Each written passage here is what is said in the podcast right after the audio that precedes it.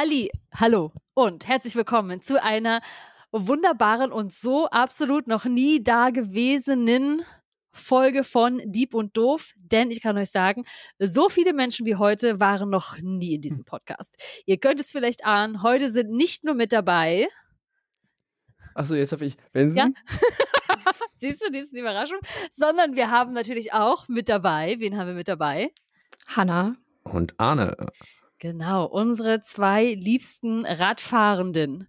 Ihr kennt sie mittlerweile ja sehr, sehr gut. Wahrscheinlich ähm, ja besser, auf jeden Fall besser als äh, sie euch. Es sei denn, ihr seid die äh, Freunde, die sie darauf hingewiesen haben, dass sie in unserem Podcast laufen. Dann kennt ihr euch wahrscheinlich recht gut. Genau, aber heute wollen wir euch alle Fragen stellen, die uns erreicht haben, alle Fragen, die wir haben zu so einem tollen, wahnsinnigen Projekt. Auf jeden Fall schon mal vielen lieben Dank, dass ihr da seid und euch überhaupt die Zeit nehmt und das mit uns macht.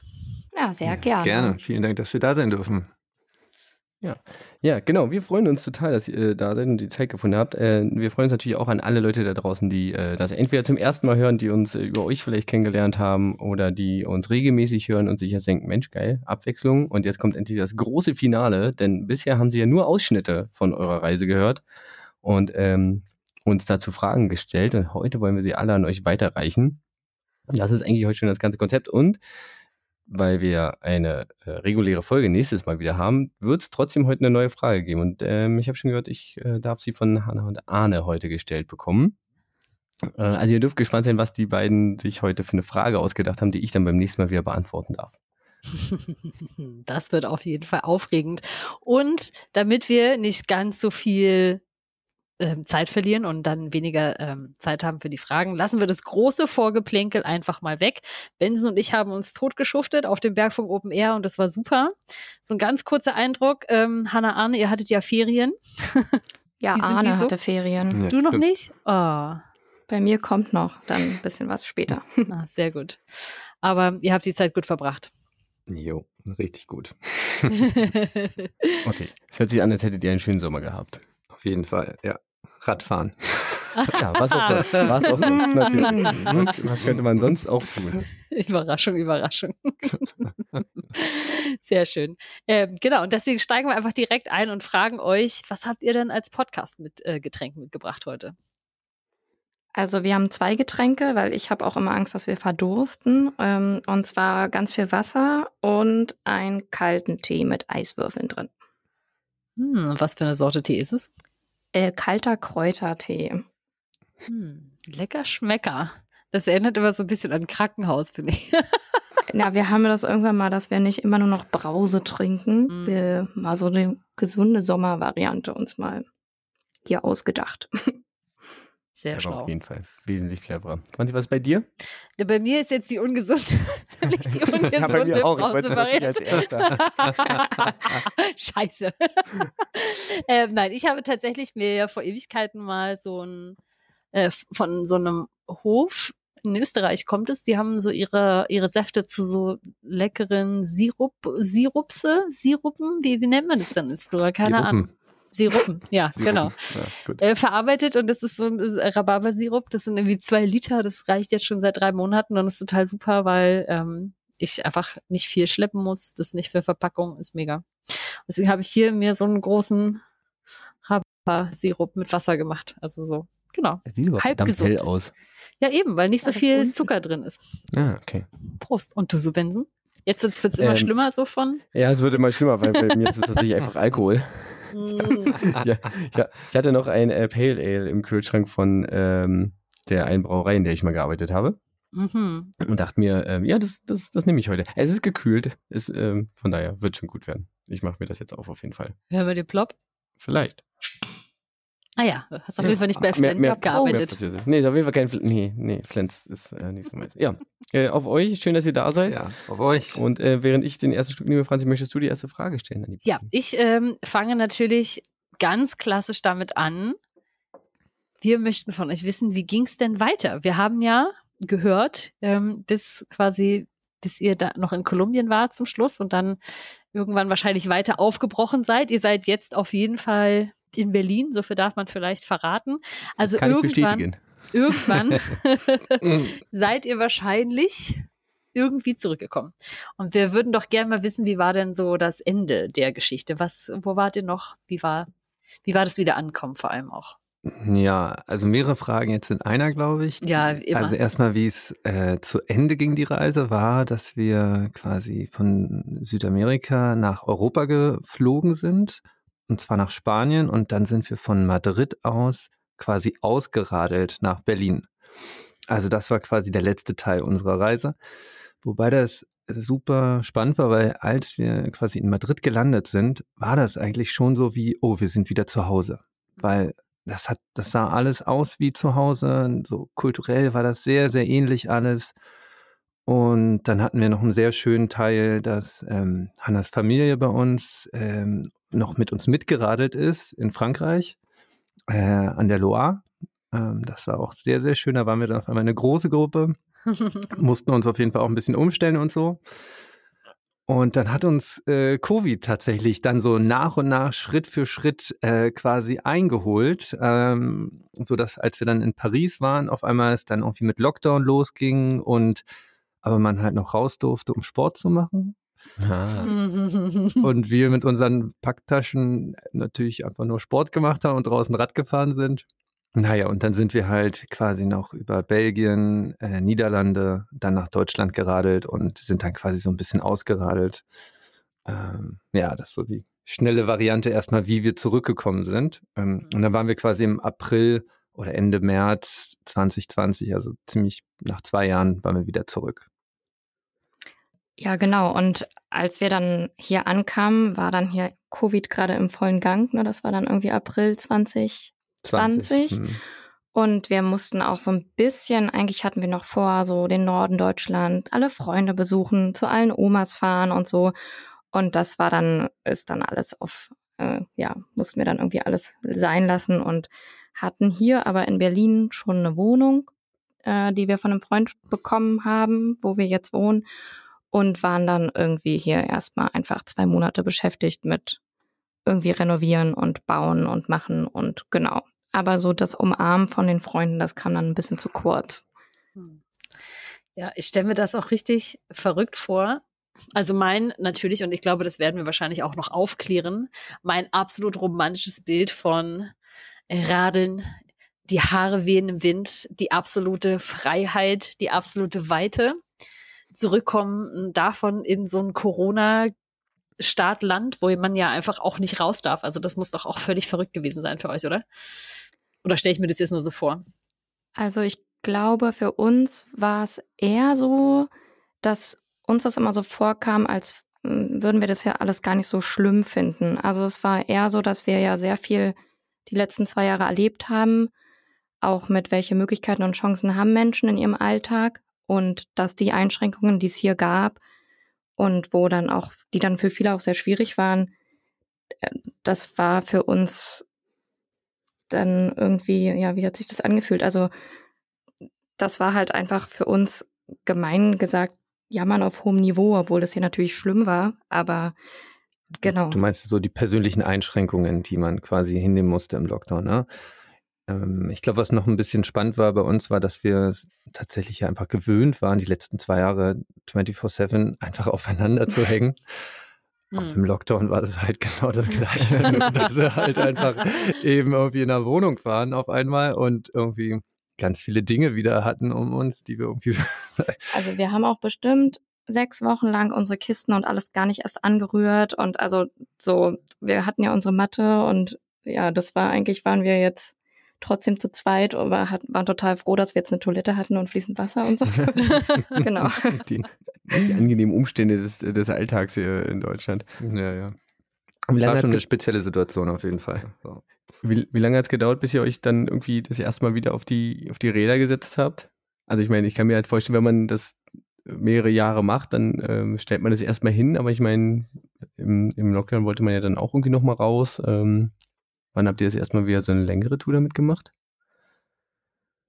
Ich glaube, wir haben eigentlich dann eine ganze Zeit lang immer mal nur so kurze Touren gemacht. Mhm. Also Und da kam dann aber auch ein bisschen was zusammen. Arne hatte dann irgendwas mit Rückenschmerzen. War das, also das wurde dann irgendwann auch schwierig. Aber ich glaube, wir haben eher mal so kurze Wochenendtrips so gemacht, ne? Mhm. Genau. Und ich weiß aber noch, dass uns auch so die Distanzen und so, als wir zurückgekommen sind, einfach überhaupt nicht weit vorkam. Also wenn wir irgendwie, komm, wir fahren jetzt mal raus nach, weiß ich nicht, zu Bekannten, irgendwie 40 Kilometer entfernt, dann war das so gar keine Frage, dass wir das natürlich mit dem Fahrrad fahren. Ja. Also so diese zeitliche Dimension, die hat sich noch total anders angefühlt ganz lange, ne? Ja, ja, das dachte ich auch gerade, wenn man halt irgendwie eine halbe Stunde mit dem Fahrrad zu Freunden fährt, dann war das gefühlt wie um die Ecke. Also das hat hm. sich natürlich heute total verschoben und relativiert wieder, ne? Ja. Aber da war das auf jeden Fall so, ja.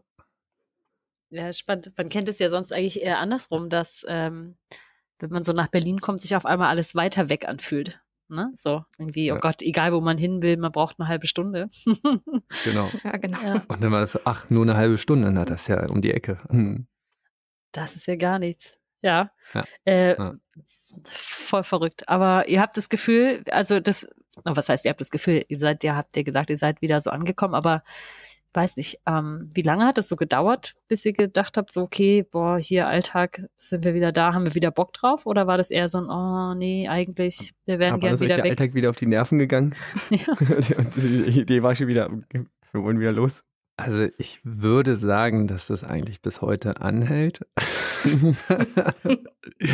Wobei das äh, gar nicht jetzt so der Alltag an sich ist. Also ähm, bei mir ging das dann recht schnell irgendwie ähm, quasi, was war das, im August mit dem Ref los. Ich bin dann auf ins Ref eingestiegen. Ich war dann relativ schnell eigentlich ziemlich schnell eingebunden wieder.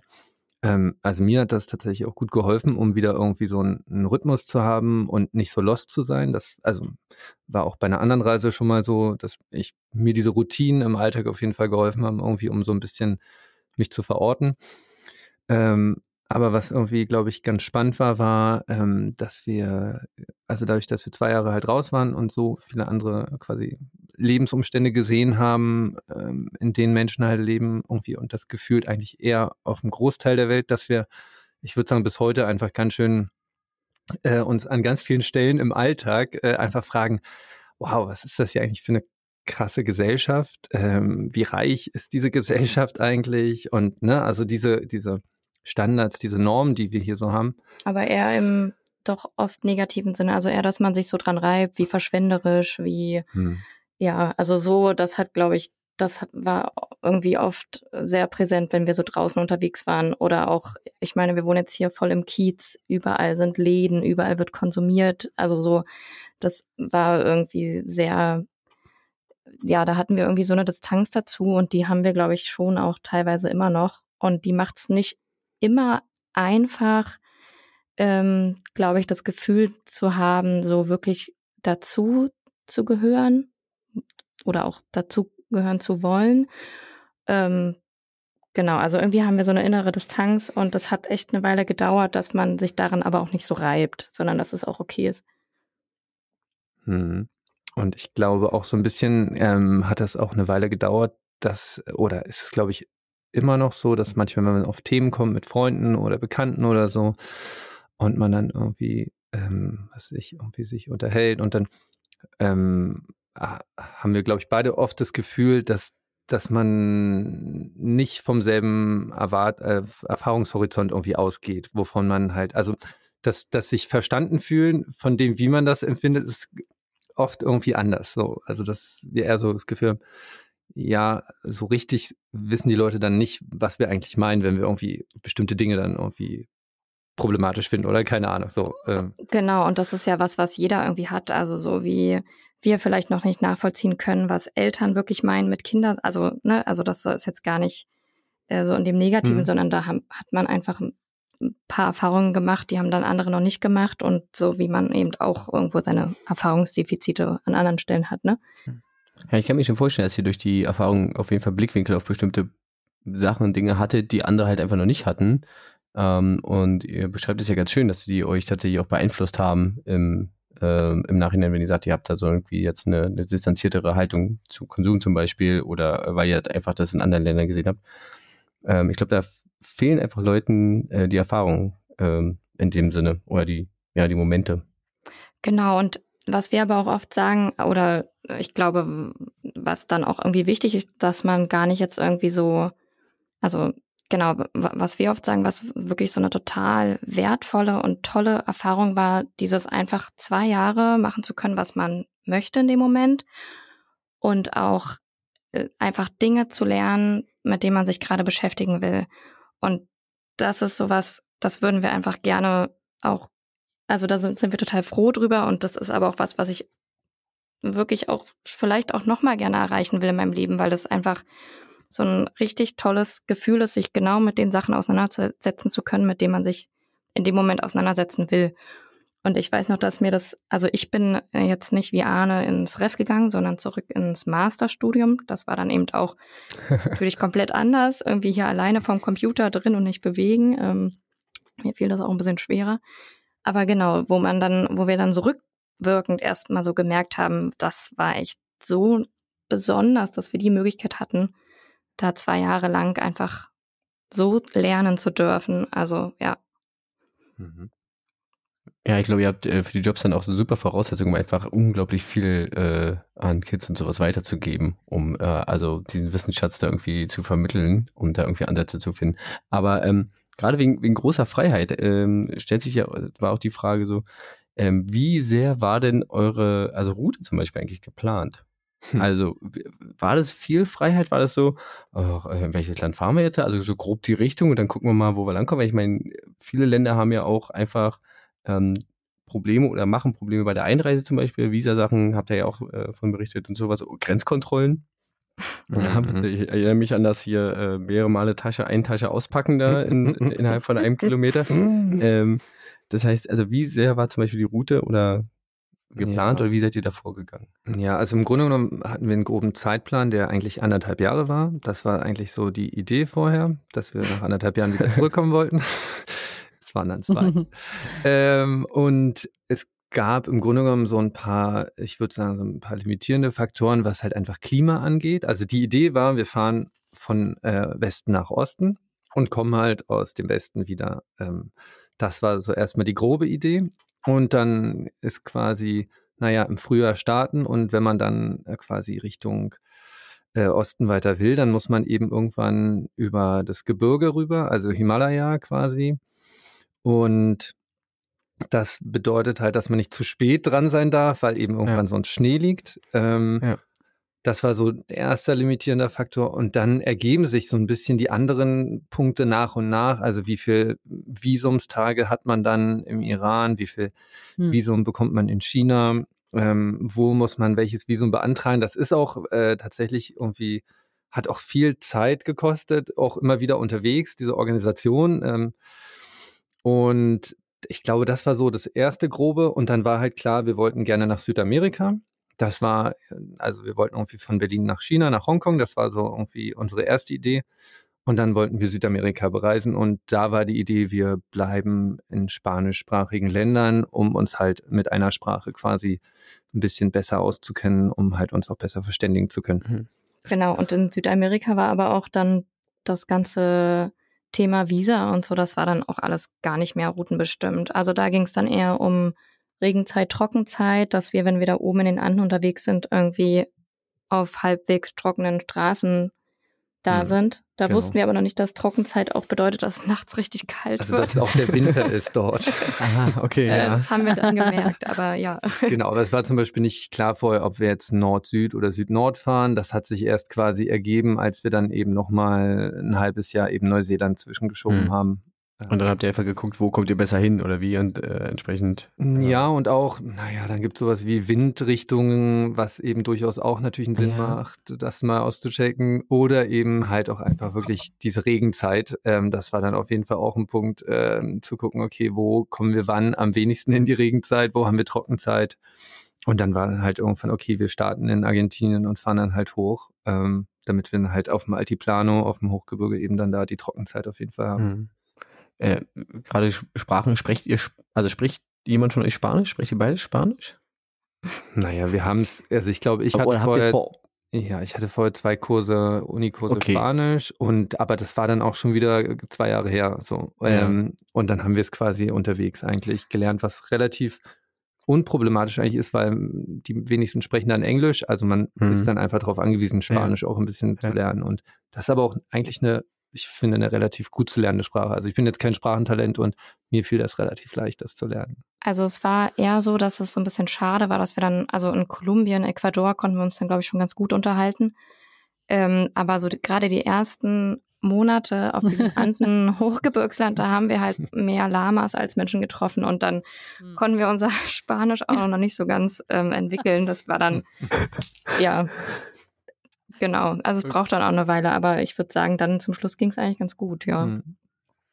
Okay, und ähm, ich kann mir vorstellen, dass ihr super viele Sprachen jetzt eigentlich quasi gelernt habt auf, der, auf dem Weg, oder? Also also ich würde sagen, die beste Sprache, die wir beherrscht haben, war Google Translate.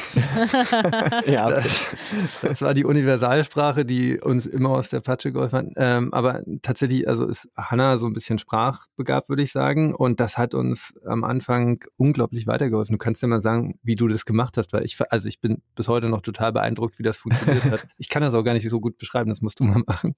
Naja, also was heißt sprachbegabt? Ich habe auch mal ähm, Türkisch äh, Kurse gehabt in der Uni und die haben in der Türkei echt viel weitergeholfen, weil da eben auch wirklich wenig Leute irgendwie Englisch sprechen und teilweise hat man in Dörfern mal das so Brocken Deutsch gesprochen werden, aber das war auf jeden Fall hilfreich. Und ich habe nach dem Abi war ich mal zehn Monate in Polen. Ähm, ich spreche jetzt auch kein fließend Polnisch, aber ich verstehe auf jeden Fall auch immer mal so einzelne Wörter und je weiter östlich wir dann kamen, desto mehr gab es ja dann einfach Turksprachen, die die, also die einfach mit dem Türkischen verwandt waren. Und natürlich irgendwie ehemaliger Ostblock, der, also ich spreche zwar kein Russisch, aber wo ich einfach dann irgendwie immer probiert habe mit irgendwelchen Fitzelchen Polnisch und Türkisch. Das hat irgendwie ganz gut mhm. funktioniert. Also zumindest wusste ich immer so ein bisschen, worum es geht und wir konnten auch so einfache Fragen stellen und so. Genau, also da kam meistens was bei raus.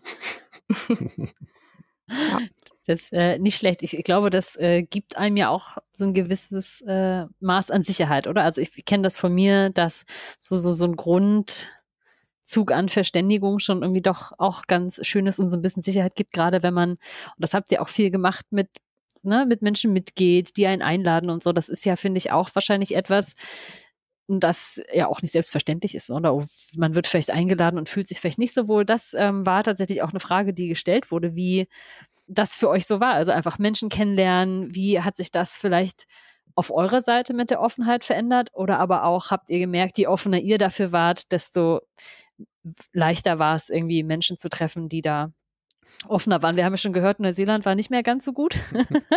doch, doch, doch, das doch, ging. Doch, doch, doch, die Autofahrer. Also die Autofahrer. Zu Hause war das super. Aber das war tatsächlich spannend, den Anfang zu, also glaube ich, um, um mal zu sehen, wieso die Entwicklung war. Also ich weiß genau noch die ersten ein, zwei Male, wo wir irgendwie ähm, nicht jetzt so irgendwie in der Wildnis einen, einen, coolen Spot gefunden haben, direkt, wo wir dachten, so, ja, super, da stellen wir das Zelt auf, da, da sieht es irgendwie entspannt aus, so nach den Kriterien, die wir immer hatten äh, da waren wir so schüchtern zu fragen, ob wir überhaupt mal, und dann war immer so, ja, fragst du? Ja, ich habe doch beim letzten Mal gefragt, frag du doch jetzt mal. also da waren wir wirklich so ultra schüchtern und gar nicht, ähm, irgendwie, ja, halt so verlegen und wussten gar nicht, ja, ist das jetzt okay oder cool oder und das hat sich sehr, sehr schnell gedreht, nachdem wir dann halt gemerkt haben, dass wir in der Regel jedes Mal, wenn wir gefragt haben, eigentlich nie abgelehnt wurden, sondern es gab eher immer so erstmal so eine komische Reaktion, so wie, hä, komische Frage? Und dann so kurz, ja, aber warum eigentlich nicht, ne? So. Hm.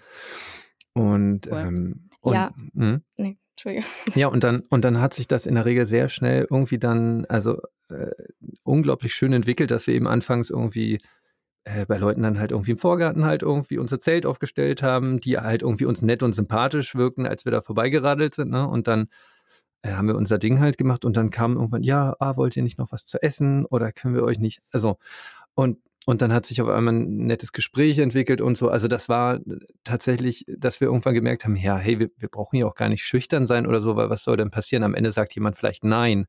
Ja, dann fragen wir halt beim nächsten. Das ist ja auch jetzt nicht so schlimm. Ne? Mhm, mhm. Obwohl ich, also ich muss schon dazu sagen, wir waren jetzt auch noch nie, hatten damit jetzt nie Probleme, Leute anzusprechen, also auch vorher nicht. Ähm, ja, aber ich glaube, dieser Wunsch, in den Austausch mit den Leuten zu treten, der war auch von Anfang an da. Also das, ähm, so, wir hatten natürlich irgendwie Lust, auch so viel wie möglich mit Menschen in Kontakt zu kommen.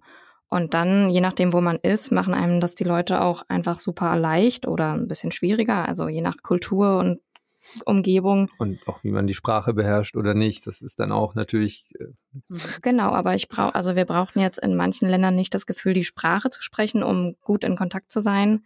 Und wiederum woanders konnten wir vielleicht die Sprache einigermaßen oder konnten sehr gut über den Google Translator äh, uns verständigen und aber der Kontakt war viel schlechter. Also ja. Hm. Ja, voll. Aber es ist interessant, also dass sie auch an euch selbst so eine Beobachtung macht. Und ähm, ich weiß nicht, äh, das äh, würde mich tatsächlich interessieren.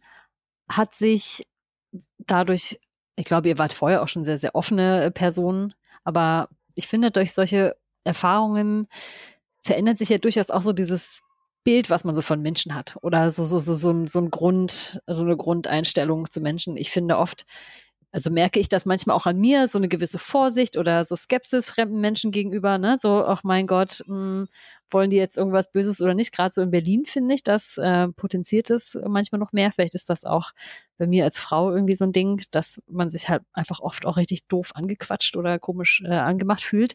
Und ähm, ich habe manchmal das Gefühl, wenn man aber mal so sag ich mal, draußen in der Welt unterwegs ist, dass man irgendwie ganz andere Erfahrungen sammelt. Also auf jeden Fall ist es, glaube ich, auch immer die innere Einstellung.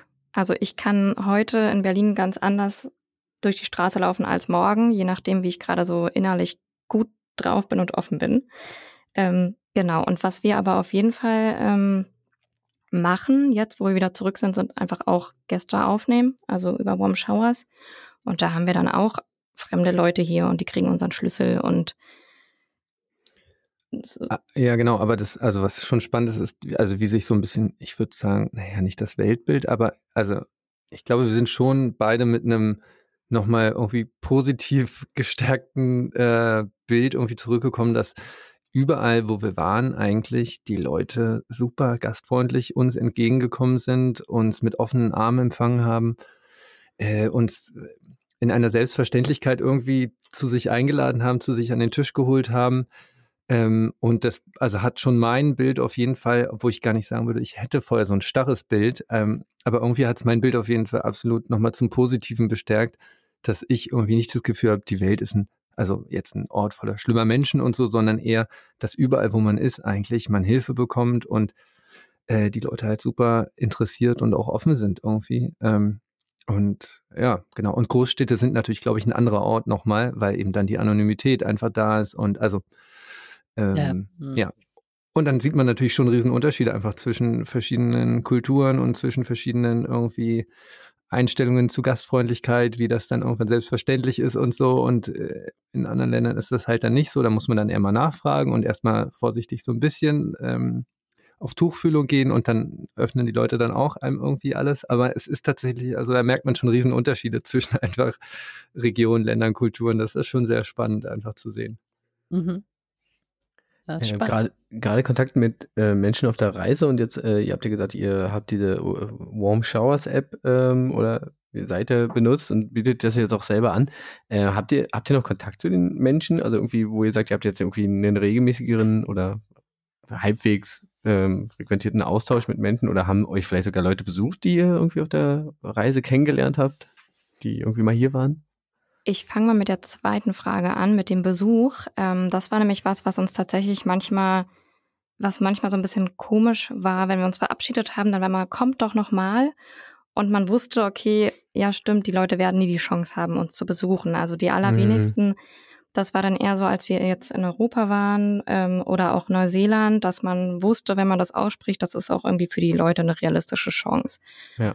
Ähm, und ja, wir haben unterschiedlich intensiv, aber durchaus noch mit vielen Leuten Kontakt. Also ähm, mit einem aus der Türkei, dem Kadir, der war auch immer mal hier, weil der nämlich für Turkish Airlines arbeitet, was ganz Aha, gut ist. Okay. ähm, genau, aber wir haben auch vereinzelt noch zu Leuten aus dem Iran Kontakt. Ähm, aber auch ab und zu äh, hört man mal, wir haben jetzt von denen, bei denen wir in den Niederlanden waren, irgendwie drei Jahre später mal gehört. Also genau, sehr sehr unterschiedlich und auch in ganz unterschiedlichen Abständen, aber ja, doch, eigentlich sind da schon noch einige Kontakte da, oder? Ja, und ich glaube, das wäre auch so, dass wenn irgendwie, also jetzt, dass das so wäre, dass irgendwie jemand sagt, ja, er kommt gerne irgendwie her, dann wäre das, also so wie als wenn man halt alte Freunde wieder trifft, weil mhm. ähm, das war irgendwie, äh, ich würde sagen, bei den meisten, wo wir halt dann irgendwie einen tollen irgendwie Kontakt hatten, war das, hat sich das manchmal so angefühlt, mhm. als wenn man irgendwie mit Freunden halt ähm, tatsächlich irgendwie wäre. Und das, das war schon besonders. Also ja. ja, das ist tatsächlich auch ähm, irgendwie spannend gewesen. Wir haben gemerkt, dass wir mit vielen Menschen sehr schnell einen sehr intensiven Austausch haben, weil wir ja überhaupt nicht durchs Umfeld irgendwie vorgeprägt sind. Ich kenne weder deren Familie noch deren besten Freunde. Das heißt, es gibt auch nicht so gefühlt irgendwelche Grenzen, in denen man sich bewegt. Und ich glaube, dadurch waren es dann auch oft sehr intensive Austausche und auch dann entsprechend so nachhaltiger Kontakt. Ja. Hm. Ja, ja, das wollte ich äh, tatsächlich gerade sagen, weil mir kam das so vor, zumindest von den Begegnungen, von denen ihr ähm, erzählt habt im Podcast, äh, ist es ja wirklich so, dass Menschen euch ja wirklich auch so einen tiefen Einblick in, in ihrem Leben in diesem Land gegeben haben. Und ähm, da ist jetzt eine persönliche Frage, ob da eine, eine, also einfach eine Begegnung dabei war, wo ihr sagt, Mensch, die hat uns wirklich nachhaltig beeindruckt. Muss gar nicht sein, dass ihr da jetzt noch im Kontakt seid, aber so eine Begegnung, wo ihr dann zusammen abgereist seid am, am Morgen dann gesagt habt, so puh, also wow. Ja, also mir fällt da ein Name ein und das ist Reza. Reza ja. ich glaube, dir fällt derselbe Name ein. Äh, aus dem Iran. Und das war schon einfach ein sehr bewegender ähm, ja, bewegender Kontakt, ähm, gekoppelt nochmal, also mit seiner eigenen Biografie, ähm, die durchaus einfach sehr irgendwie ja, von Verlust geprägt ist, würde ich sagen, und gekoppelt aber mit dem System, ähm, wo vieles zusammenkam und er uns trotzdem so unglaublich nah an sich herangelassen hat. Und äh, das war schon, würde ich sagen, sehr und mit dem sind wir immer, immer noch, immer wieder äh, irgendwie äh, schreiben wir mal ab und zu und schicken uns mal ein paar Fotos und so. Und äh, gerade jetzt auch letztes Jahr, wo es im Iran irgendwie wieder brenzlig war, waren, waren wir mehr noch im Kontakt und so. Ja, also genau, Resa, aber ich finde gerade im Iran waren das einfach viele Erlebnisse, die einfach oder Gespräche, die echt nachhaltig gewirkt haben und einfach sehr intensiv waren. Also ja, mhm. so also von irgendwie einer Mama, die irgendwie probiert, einfach super gut Englisch zu lernen, damit sie irgendwann die Chance hat, eben rauszugehen aus dem Land mit dem Sohn und man aber auch irgendwie nicht weiß, wie realistisch ist das Ziel jemals zu erreichen und da sie da wirklich hart für arbeitet und jeden Tag lernt und aber nie weiß, ob das tatsächlich irgendwie zu was führt. Ähm, ja, also das waren viele sehr intensive Begegnungen irgendwie, ne? Ja. Ja. Wer macht die nächste Frage? Okay. Ensel ist dran. Ich bin dran. Okay. Ähm, bleib, bleiben wir nochmal bei Begegnungen. Ähm, es wurde auch gefragt, habt ihr, ob ihr äh, andere Radreisende eigentlich auf dem Weg irgendwie getroffen habt? Habt ihr mal so ähm, Fahrten, Fahrtgruppen gebildet, dass ihr sagt, okay, wir fahren mit dem mal so länger, ein paar Tage und äh, umher. Ja, ja, das war, war tatsächlich ganz spannend. Es gab so gewisse Nadelöhre, würde ich sagen. Also ah. ich glaube, auf dem ersten Teil bis Istanbul haben wir fast keine anderen Radreisenden mhm. getroffen, würde ich sagen. Die, die ersten waren dann in der Botschaft in Istanbul für, glaube ich, was war das, Iran oder so. Ähm, da haben wir die ersten getroffen und äh, dann gibt es so gewisse Strecken einfach, wo dann alle langfahren, also wie zum Beispiel, weiß nicht, Pamirgebirge oder so. Mhm. Das ist dann halt eine Strecke da trifft man sich dann und dann haben wir Leute getroffen, mit denen sind wir also mal einen Tag zusammengeradelt oder ähm, auch nur einfach in die entgegengesetzte Richtung gefahren und haben uns irgendwie kurz auf dem Schnack angehalten und äh, gemerkt irgendwie, oh, ist ja super sympathisch, aber nein, wir fahren in verschiedene Richtungen, das ist jetzt äh, ungünstig.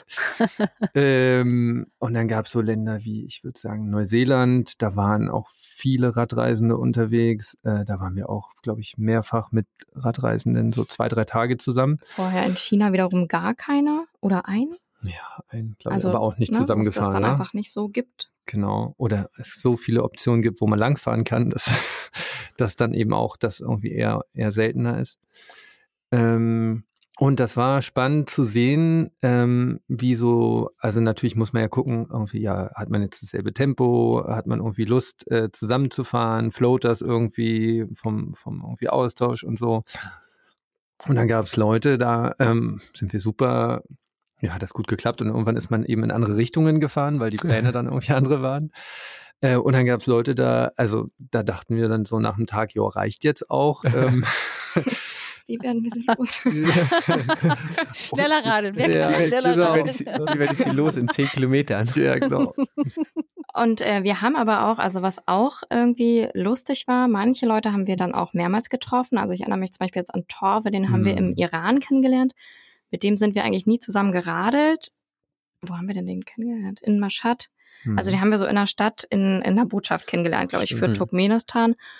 Ähm, Genau, und hatten mit dem dann total schönen Tag und dann, äh, der war halt auch länger unterwegs und dann haben wir den in Peru nochmal wieder getroffen. Also waren halt einfach in Kontakt und der ist dann so. eben dann Südamerika von Norden nach.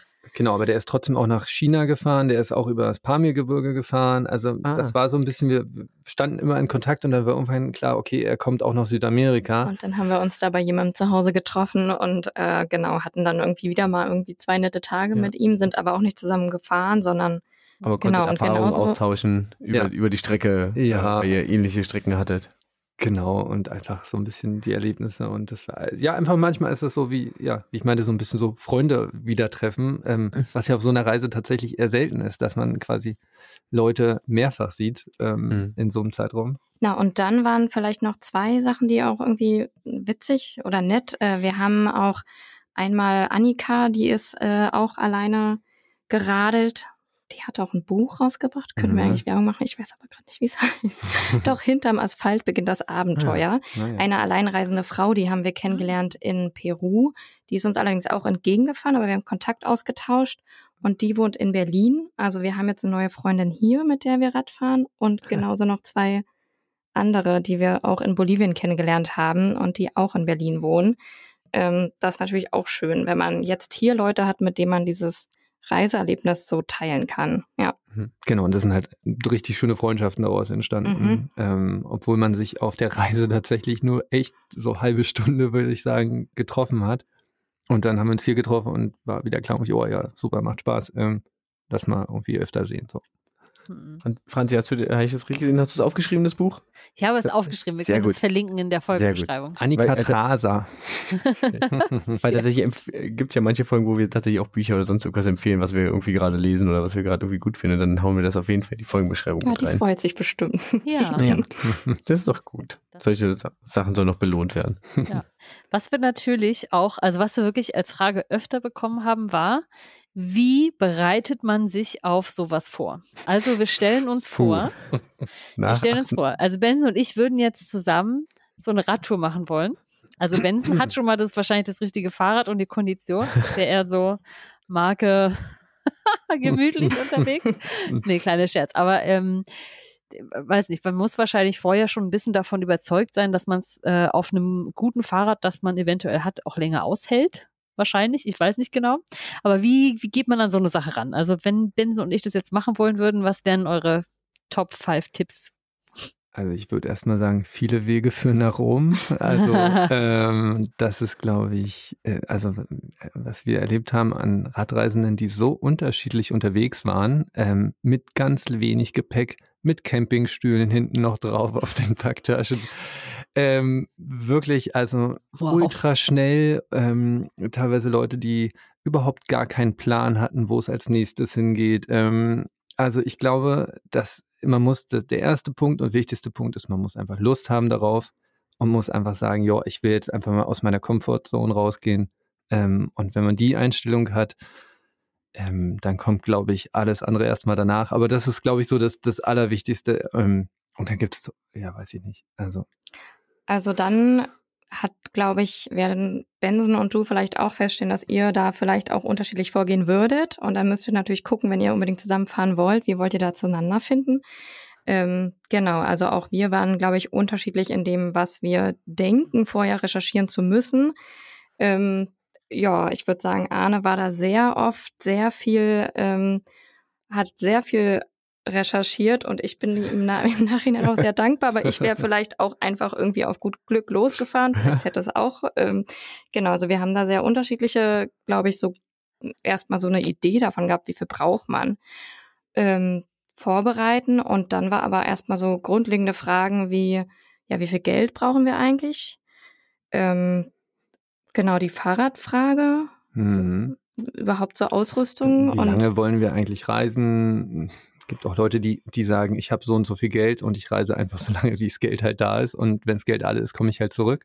Auch nicht schlecht. Ähm, ja, und dann so ein bisschen, also bei uns, das hängt ja auch davon ab, wie lange man reist. Ähm, will man jetzt im Winter unterwegs sein oder will man dann eher versuchen, den Winter irgendwie zu umgehen? Ähm, so, das war für mich auf jeden Fall so ein Punkt, dass ich dachte, ich habe keine Lust, irgendwie ein halbes Jahr in Schnee und Matsch äh, zu radeln.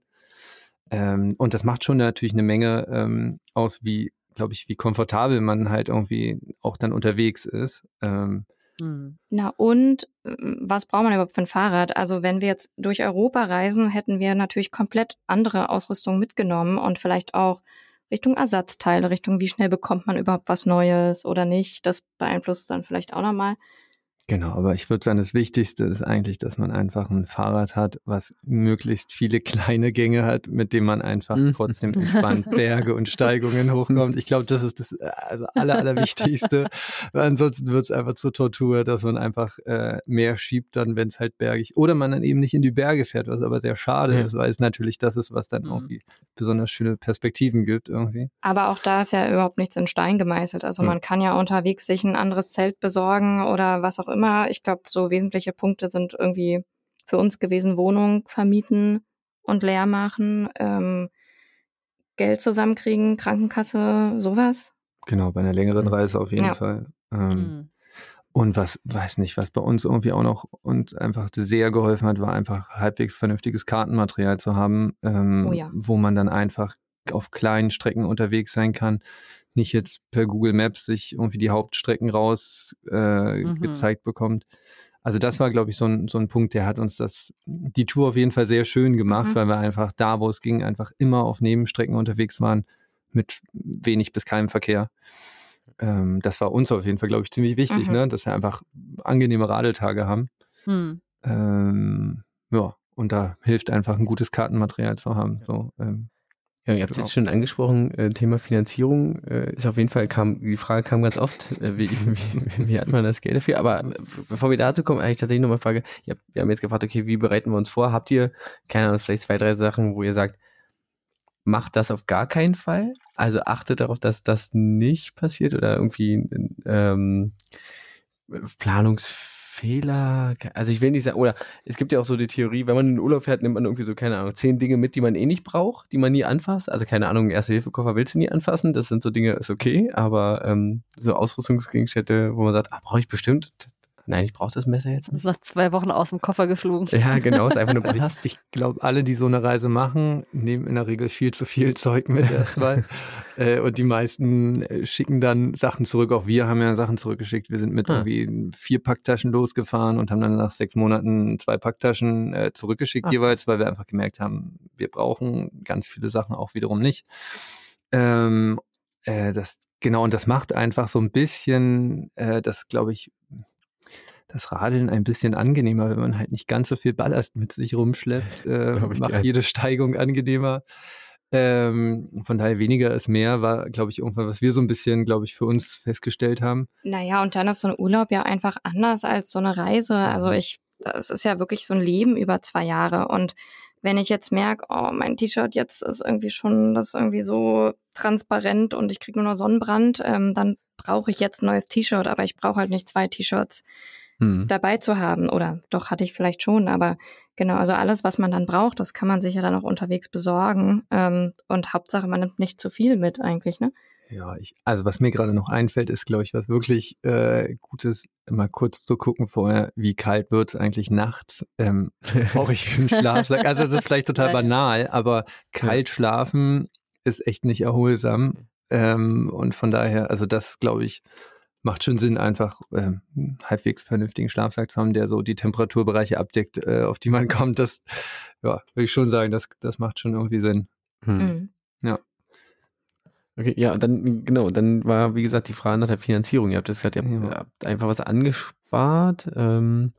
Ja, ich, also wenn ich mich richtig erinnere, war das so, ich habe so ein bisschen mal recherchiert, was sind so Erfahrungswerte von anderen Radreisenden. Gibt ja Leute, die sind dann zehn Jahre unterwegs ähm, und dann genügend im Internet mhm. Blogs und wo Leute schreiben, was geben sie so aus und so, die dann richtig mhm. tolle Statistiken führen. Das haben wir nie. Oh ja, äh, es gibt richtige Profis, die wirklich alles in Statistiken und Tabellen umwandeln. Genau, ja. und ich, ich habe mich dann so ein bisschen damit beschäftigt. Ich habe geguckt, was geben die so aus im Durchschnitt und dann kam da irgendwann eine Summe X bei raus, dass wir dann, glaube ich, ähm, für anderthalb Jahre 12.000 Euro pro Nase hatten? Also ich glaube, wir haben immer so gerechnet, grob einen Zehner am Tag für alles pro Nase.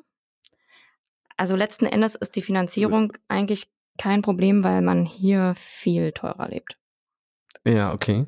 Ja, kann ich mir vorstellen. Ähm, genau, und also ich glaube, wir waren eher so im Bereich Low Budget unterwegs, würde ich sagen. Ähm, aber im Grunde genommen ähm, gibt man auf so einer Radreise einfach nicht so viel Geld aus, weil man, wenn man sein Zelt hat, äh, dann schläft man eben auf dem Zelt äh, und hat dann eben, weiß ich, mal Warm Showers Leute, wo man eben mal mhm. drinne ist oder so.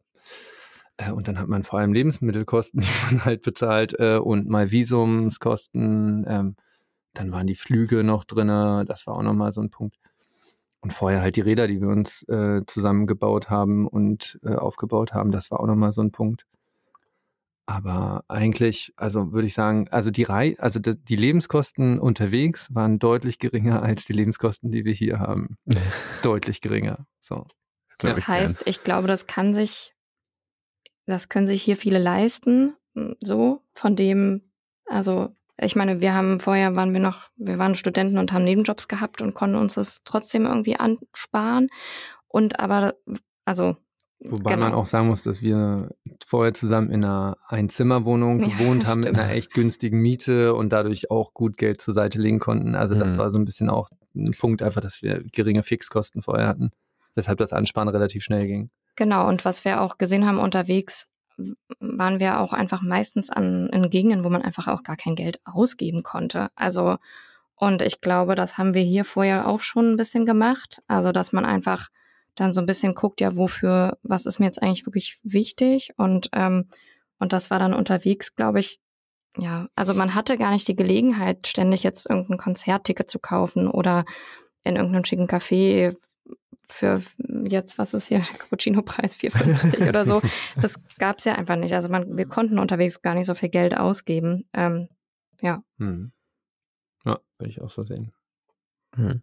Und ähm, eigentlich wollte ich, ist mir gerade, eigentlich wollte ich die Frage am Anfang stellen. Ähm, gut, ihr habt dann geplant, ihr habt dann irgendwie euch äh, überlegt, was, wie lange braucht ihr jetzt, aber wirklich ganz am Anfang, also die, eine Frage, die auch immer kam, wie kommt man auf die Idee, das zu tun? Also das ist jetzt wirklich ziemlich ja, ganz, ganz weit weg. Also wer von euch? Ja, eigentlich ist das relativ einfach gewesen. Wir haben schon mal eine Reise zusammen vorher gemacht. Die war sieben Monate. Das war so ah. Rucksack, äh, Hitchhiking, also Trampen. Ähm, und dann haben wir auf der Reise relativ schnell festgestellt, dass wir beide Lust haben, nochmal zu reisen, weil wir uns ähm, sehr einig waren, oft wie wir reisen wollen, wohin wir reisen wollen, wie wir so den Alltag verbringen wollen. Also wir waren eigentlich relativ schnell sicher, dass wir äh, ein gutes Reiseteam sind, würde ich sagen. Ähm, und, und wir waren uns auf jeden Fall bei der ersten Reise schon sicher, dass wir ähm, unabhängiger unterwegs sein wollen. Also sprich nicht so auf öffentliche Verkehrsmittel angewiesen sein, nicht so auf die touristischen Routen angewiesen zu sein, wo man eben dann doch irgendwie oft auf den, ich sag mal, Lonely Planet Faden halt unterwegs ist, ähm, weil man einfach also in Anbetracht von Infrastruktur und Information dann einfach, äh, ja, dann einfach auf diesen Faden halt wandelt, würde ich sagen. Ähm, und dann war halt irgendwie die Überlegung, ja, wie geht das? Und wir haben, glaube ich, ich meine, du hast schon vorher irgendwie auch gesagt, oh, Radreise wäre cool.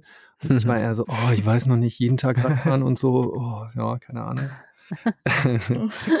und dann äh, haben wir uns dann nach der Reise relativ schnell dazu entschlossen, nochmal reisen zu wollen. Und dann war klar, okay, dann lass mit dem Fahrrad das nächste Mal machen. Und dann war ich auch überzeugt. Ja, und dann, ich glaube, einfach Neugierde und irgendwie auch die Lebensumstände, die das so offensichtlich zulassen, hm. die einen dann vielleicht auch da mutiger äh, sein lassen. Ähm, also einfach zu wissen, okay, ne, dann und dann, wir können das jetzt einfach machen. Wir haben hier keine Kinder, wir haben hier irgendwie keine äh, Arbeitsverpflichtungen, weil wir irgendwie aus dem Studium kommen. Und ähm, genau, das ähm, lässt ja dann auch vielleicht so eine Fragen ein viel eher irgendwie mal so, ähm, dass sie sich einmal öffnen und die man dann auch viel einfacher damit beantworten kann, dass man sagt, ja, dann lass uns doch mal zwei Monate äh, zwei Jahre. zwei Monate. Monate wir Jahre. wollten eigentlich nur zwei Monate. Ja, aber dann, genau. Äh, dann hast du so gut gefallen. Nur also ich Fahrradfahren gehen. Ja, genau. genau. Ich bin aber weg. Also auch der, ich glaube, was auch dazu gehört, ist so ein bisschen der oder zu wissen, ja, man kann auch zwei Jahre weg sein und man verpasst jetzt auch nicht alles und man kommt, man kann wieder zurückkommen und also es ist ja, ich glaube, das muss man vielleicht dann auch haben, dass man das ja, genau. Also es gibt immer Gründe, ganz, ganz viele Gründe, äh, wegen denen man dann sagt, ach, aber wenn das und das, ach nee, jetzt, nee, das ist jetzt nicht der richtige Zeitpunkt. Es gibt also, nie den richtigen Zeitpunkt. Und den gibt es aber, glaube ich, nie, weil es, man, keiner kann in die Zukunft sehen, weiß nicht, ja. was passiert. Und ähm, ich glaube, das war irgendwann so der Punkt, dass wir uns sicher waren, wir wollen es machen. Und was uns ziemlich geholfen hat, war irgendwann zu sagen, okay, wir haben diesen Tag, an dem wir losradeln wollen. Da ist die Wohnung dann gekündigt, da ist das und das und das alles passiert. Ähm, Man hat es jetzt auch schon allen erzählt. Ja, genau, genau, genau, genau.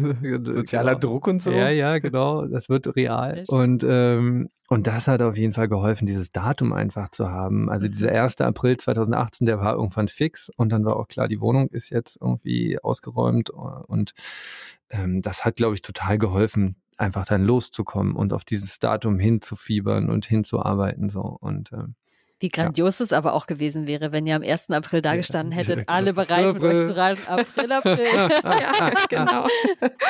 ich weiß ja nicht, wo ihr hin wollt, aber wir fahren wieder nach Hause. Genau. ja, ich glaube wirklich, der, der Moment, der richtige Moment ist wirklich, wenn dann nur der, in dem man es macht. Und ich meine, ihr hattet ja jetzt tatsächlich auch quasi den passenden Moment. Ich meine, ähm, ein halbes Jahr später oder so und ihr wärt vielleicht direkt in, in, in Covid noch irgendwo reingekommen was halt auch total komisch gewesen wäre. Also ähm, von daher. Oder wäre der Rücken vielleicht günstiger gewesen, wenn die. Vielleicht, aber vielleicht ja. auch gar nicht irgendwie. Also ist ja auch total komisch. Also im Endeffekt war es ja, ja, wahrscheinlich genau die richtige Entscheidung, dann da mhm. loszu. Ja, also wir haben Leute getroffen, zum Beispiel als wir durch Frankreich geradelt sind oder ich glaube auch in Spanien, die gerade irgendwie ein halbes Jahr unterwegs waren in Richtung Pamirgebirge und die dann irgendwie zurückfliegen mussten, weil eben einfach die Bedingungen vor Ort so waren, dass sie eben nicht mehr weiter mhm. durften. Und da waren wir schon so, wow, also wir haben einfach echt Glück gehabt, dass das alles so aufgegangen ist, wie wir uns das irgendwie vorgestellt haben und wir also ziemlich genau in dem Zeitraum unterwegs waren, wie wir unterwegs sein wollten. Ähm, genau, da waren wir schon, also bei uns ist einfach das ziemlich glatt gegangen, würde ich sagen. Ähm, obwohl wir auch Leute bei uns zu Gast hatten, die dann, ich glaube, wann war das, 2021 im Sommer, also wo Covid noch äh, quasi noch auf jeden Fall, oder 20? Aktuell war auf jeden Fall. Genau, wo auf jeden Fall noch Covid so aktuell war, ähm, dass es auch noch Einschränkungen gab und so, ähm, die dann trotzdem irgendwann gesagt haben, okay, wir radeln jetzt los und ähm, sind geimpft und so, ne? Das, die, das war dann auch schon so. Äh, und die dann aber auch unter den Bedingungen dann irgendwann losgeradelt sind. Und ähm, die, ja, die waren dann auch zwei Jahre unterwegs. Mhm. Und also Genau. Es ist, glaube ich, auch, natürlich muss man immer abwägen, was ist der richtige Zeitpunkt und natürlich muss es irgendwie halbwegs passen. Hm. ähm, aber äh, Genau, es gibt viele Gründe, wo man dann, glaube ich, leicht dann sagt, ach ja, das, na, wenn das ist oder so, dann, ach, ich weiß ja nicht, und dann bin ich doch lieber jetzt hier und so. Ja, ja aber nochmal so auf dieses, wie kommt man drauf? Also ich glaube, wir waren einfach neugierig hm. und ähm, haben auch einfach immer wieder irgendwie, dann sieht man irgendwelche Bilder und denkt, oh, da, da müssen wir, da, da mit dem Fahrrad. Und wir hatten hm. auch immer so einen, äh, ich glaube, so diese Berge vor China, wo wir so dachten, oh, das wollen wir, da wollen wir so gerne mal mit dem Fahrrad. Also die, einfach die Vorfreude und die Neugierde, das ist natürlich das, was irgendwie einen einfach ja, ja. dann voll antreibt, ja. ja. Ja. es ist auch, glaube ich, eine ziemlich entspannte Art, aber eine, eine völlig andere Art zu reisen, als äh, wenn man das irgendwie, ähm, also mit dem Flugzeug bist du halt irgendwie ein paar Stunden da. Also ja, auch China, aber du bist halt in Stunden da oder in, in anderthalb Tagen oder so. Mit dem Fahrrad ist es halt irgendwie noch, du erlebst auf dem Weg dorthin schon so unglaublich viel und hast so viele Eindrücke. Ja. äh, was man ja sonst einfach komplett verpasst. Ja, also was mich vorher immer fasziniert hat, war die Vorstellung zu wissen, wenn man über Land von Berlin nach China gefahren ist, dass man eine Vorstellung hat, wie diese Entfernung sich anfühlt und wie so ungefähr dazwischen aussieht. Ja. Und das war, fand ich immer eine total faszinierende Vorstellung zu wissen, oh krass, ja, das, also ich weiß jetzt, was dieser, weil vorher war für mich China so vollkommen, ja, weiß nicht, ist halt China, ist halt irgendwo halt. Ähm, mhm. Weit weg, genau, so.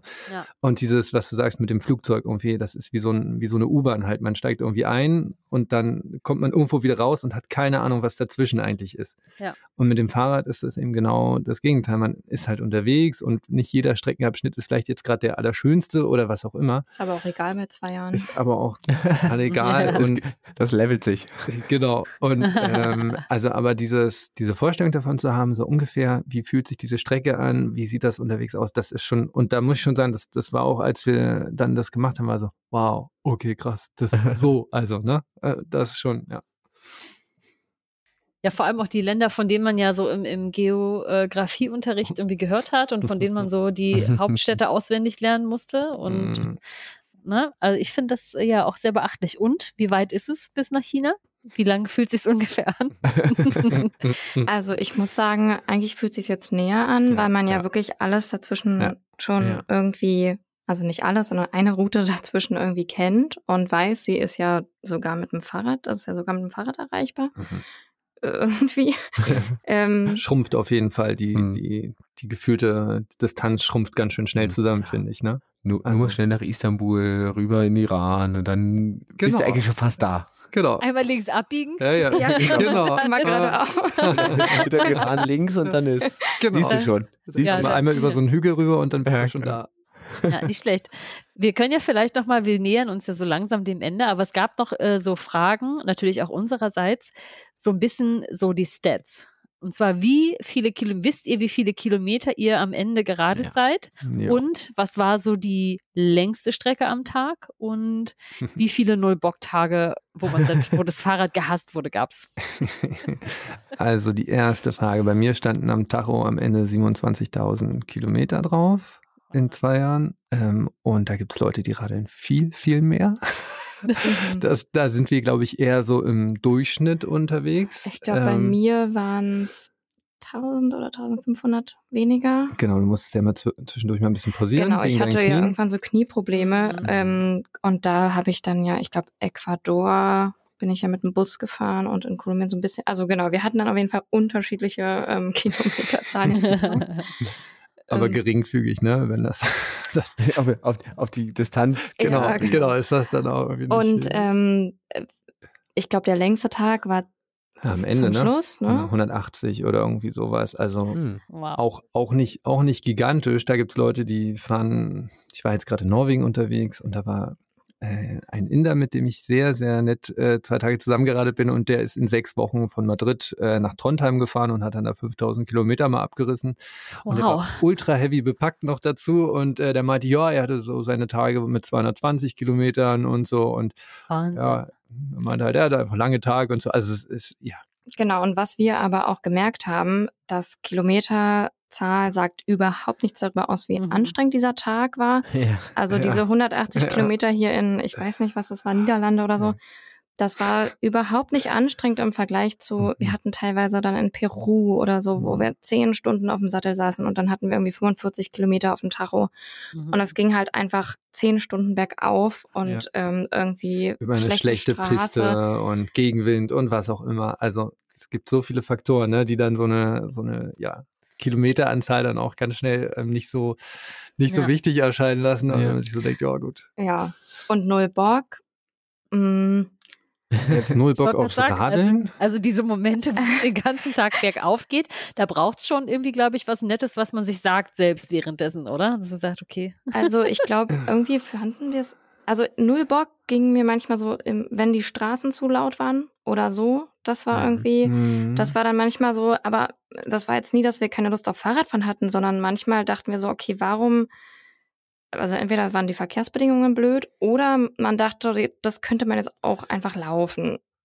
So. Ja, oder es gab mal so kleine körperliche Einschränkungen, würde ich sagen ne, das war manchmal so, also was ich, als dein Knie halt irgendwie äh, so anfing weh zu tun, da erinnere ich mich noch genau daran, dass du irgendwann. trotzdem Bock auf Fahrradfahren. Genau, ja. aber, aber so, das unter den okay. Bedingungen, ne? Das Ja. ist ja so ein bisschen Mhm. das Ja. Ding. Ähm, und das, glaube ich, macht so manchmal, ähm, aber insgesamt, ich glaube, wir, wir sind, also wir reisen heute noch gerne, glaube ich, mit dem Rad beide und sind gerne irgendwie, also Ja. Bock haben wir, glaube ich, eigentlich immer gehabt. Auch. Mhm.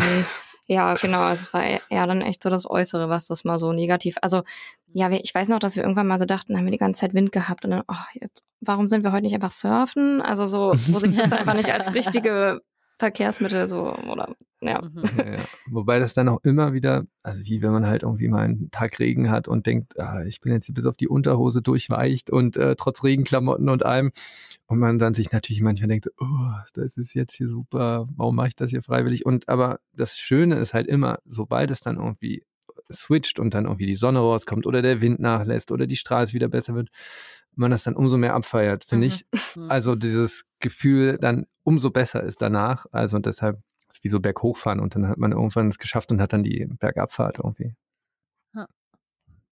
Wahnsinn, das äh, glaube ich gern. Also ich, äh, ich weiß nicht, also ich glaube, wenn sind wir beide, wenn wir Rad fahren würden, wäre ich die Frau in deinem Windschatten. ja, das ist doch, dann ist doch gut. Kann man ja auch machen. Damit, Aber die Frage ist, auf wie, viel, auf wie viel Kilometer funktioniert der Windschatten noch? Entfernung, ich weiß, wie, wie lange Ach, das- zieht der? Das geht schon. Ich, ähm, ich weiß, ich war mal mit zwei Freunden unterwegs und da war ich äh, auch derjenige, der die ganze Zeit im Windschatten war. Ähm, man merkt das schon. Das ist wirklich schon sehr, sehr Mhm. angenehm. Und dann hatte ich nämlich einmal so, dass ich äh, einen Meter zu weit nach hinten kam und vom Wind erfasst wurde und auch einfach an die Beine nicht mehr rangekommen bin. Ah. Weil die dann einfach wirklich Abgeht. durchgezogen sind und ich musste dann irgendwann warten, bis ich, äh, bis wir im Wald waren, bis der Wind nachgelassen hat. Ja, und da sind wir ja ein Glück kein Rennen gefahren, sondern hatten auch einfach Bock, also zusammen unterwegs zu sein. Ja, genau. Aber genauso gibt es natürlich auch andere, da siehst du immer, da ist ein Riesenabstand zwischen den Leuten. Und aber ich glaube, da hat dann auch jeder irgendwie, also wir haben schon uns dann auch einfach viel unterhalten. Ja. Ja, ich würde sagen, wir sind eigentlich die ganze Zeit zusammengefahren. Außer wenn wir uns mal gestritten haben, dann ist irgendwie der eine oder andere mal eine Viertel, also 15 Meter weiter vorne gefahren. äh, und dann hat sich mal so eine halbe Stunde, dann war die schlechte Laune vorbei und dann Dann robbt sich die Person von hinten wieder ran und sagt, genau, hi. genau. Aber das kann würde ich sagen, so ein paar Mal, dass wir einfach so ein bisschen mit Abstand gefahren sind. Ist, ist okay. Gegen, Gegenwind ist schlimmer. Ja, sag ich brauche jetzt aber meine Ruhe vor dir. Ja. Was du schon wieder erzählst, aber das muss man ja auch mal sagen, ne? Also das zu zweit auch zu schaffen über Ja, so einen langen. Zeitraum und sich danach noch zu mögen, ist schon auch, glaube ich, eine, da Ja, weiß ich- man, da weiß man, dass man miteinander kann. Ja, das ist halt auch nicht so, dass man dann irgendwie abends nach, äh, nach Hause ins Zelt kommt, um dem anderen dann vom Tag zu erzählen, weil, hey, ich war dabei. ich doch. weiß, was du heute gemacht hast. Oft hat man ja total viel erlebt oder man war dann Ja. da bei Leuten, irgendwie da waren wir dann irgendwie vier Stunden mit irgendwelchen Leuten in Interaktion und danach hat man das ja dann alles besprochen. Also es war irgendwie hatten wir immer super viel zu erzählen und weil ja, Ja, auch cool. einfach man so viele Fragen sich den ganzen Tag gestellt hat und ähm, eigentlich, also wir waren eher richtig froh, dass wir das so zusammen machen konnten. Und Mhm. auch als wir zurückgekommen sind, dass es nicht wie so eine Fata Morgana irgendwie einfach äh, im eigenen Kopf besteht, sondern dass man da einfach drüber sprechen kann mit jemandem. Also ich hab, kann mir nicht vorstellen, wie das ist, wenn man das jetzt alles alleine irgendwie verarbeitet mit sich. Ja. Ja. Ja, nee, ich glaube, man braucht schon eine Person, mit der man das irgendwie teilen kann. Ähm, weil sonst sind es alles nur Erzählungen und wenn jemand noch dabei war, dann ist es ja auch nochmal eine andere Perspektive irgendwie. Also auch wenn man Ja. nur hintereinander oder nebeneinander fährt. Das stimmt. Da war die ganze Tag, da war so eine vor mir. Aber es ist ja so, ne? Man hat einen ganz anderen Ausblick, wenn man vorne fährt. Das ist ja wirklich so. Wenn dann niemand vor einem ist, das macht, glaube ich, einen riesen Unterschied, oder? Ja, ich habe auch teilweise wirklich mal gesagt, so jetzt will ich vorne Ja. fahren, weil sonst sehe ich Ja. nichts. Also so dieses, Ja. ähm, weil ich einfach ein bisschen kleiner bin und das haben wir dann auch öfter mal gemacht. Ja. Nicht Ja, schlecht. wit- Mhm. So, Benson, wollen wir noch eine allerletzte? Ich meine, der, der, ich, der ich hätte tatsächlich noch, ich hätte tatsächlich noch zwei Uh, Fragen, los, die ich komm, wirklich gerne alles. stellen kann, weil ein, also eine ähm, interessiert mich auch so tatsächlich wirklich persönlich auch. Ähm, ihr hattet äh, das erzählt beim, nachdem ihr endlich den, den Übergang äh, nach China, den Grenzübergang nach China geschafft habt, sagtet ihr, ihr, ihr musstet euch tatsächlich diese chinesische Spy-App irgendwie installieren?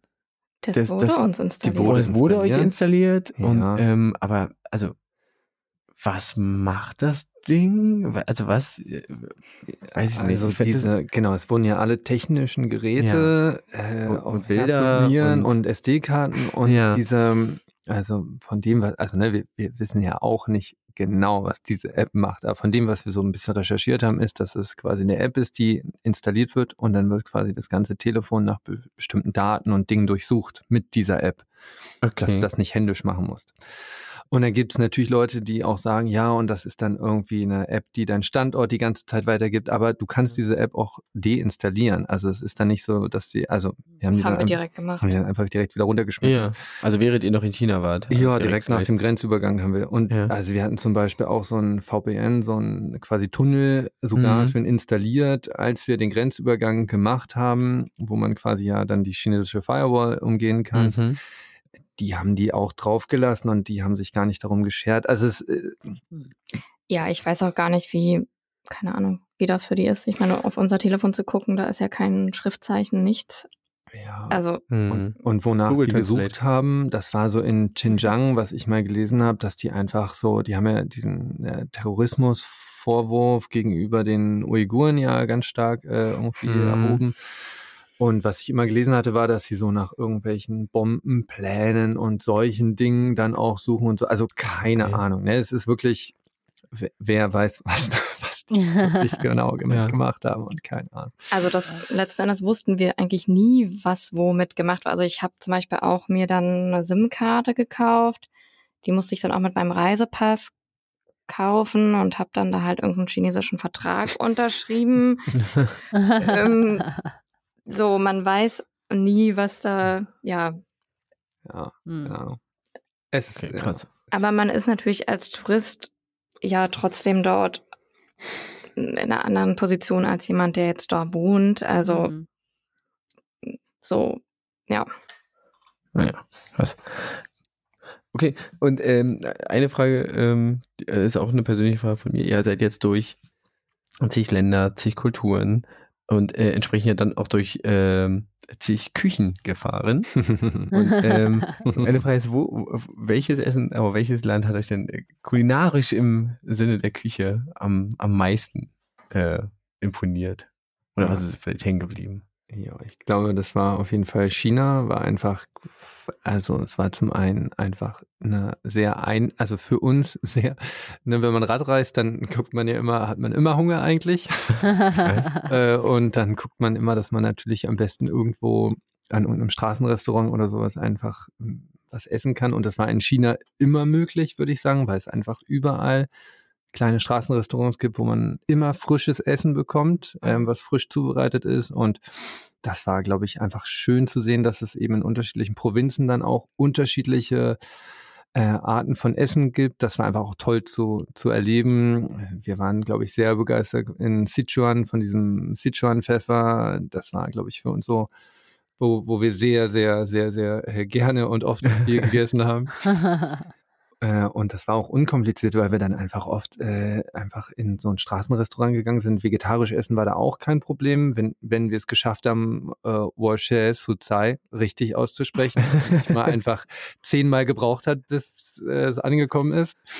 Und, äh, und dann haben wir halt da oft einfach dann auf so, in so einem Gemüseschrank dann einfach auf irgendwie ein paar Zutaten gezeigt und dann haben die daraus einfach ein super leckeres mhm. Essen gekocht. Und das war immer, ja, Immer ja, gut, ne? also China fand ich auch, war richtig, richtig super. Und ähm, was wir ja einfach generell, glaube ich, total geliebt haben, in super vielen Ländern waren so auf Märkte zu gehen mhm.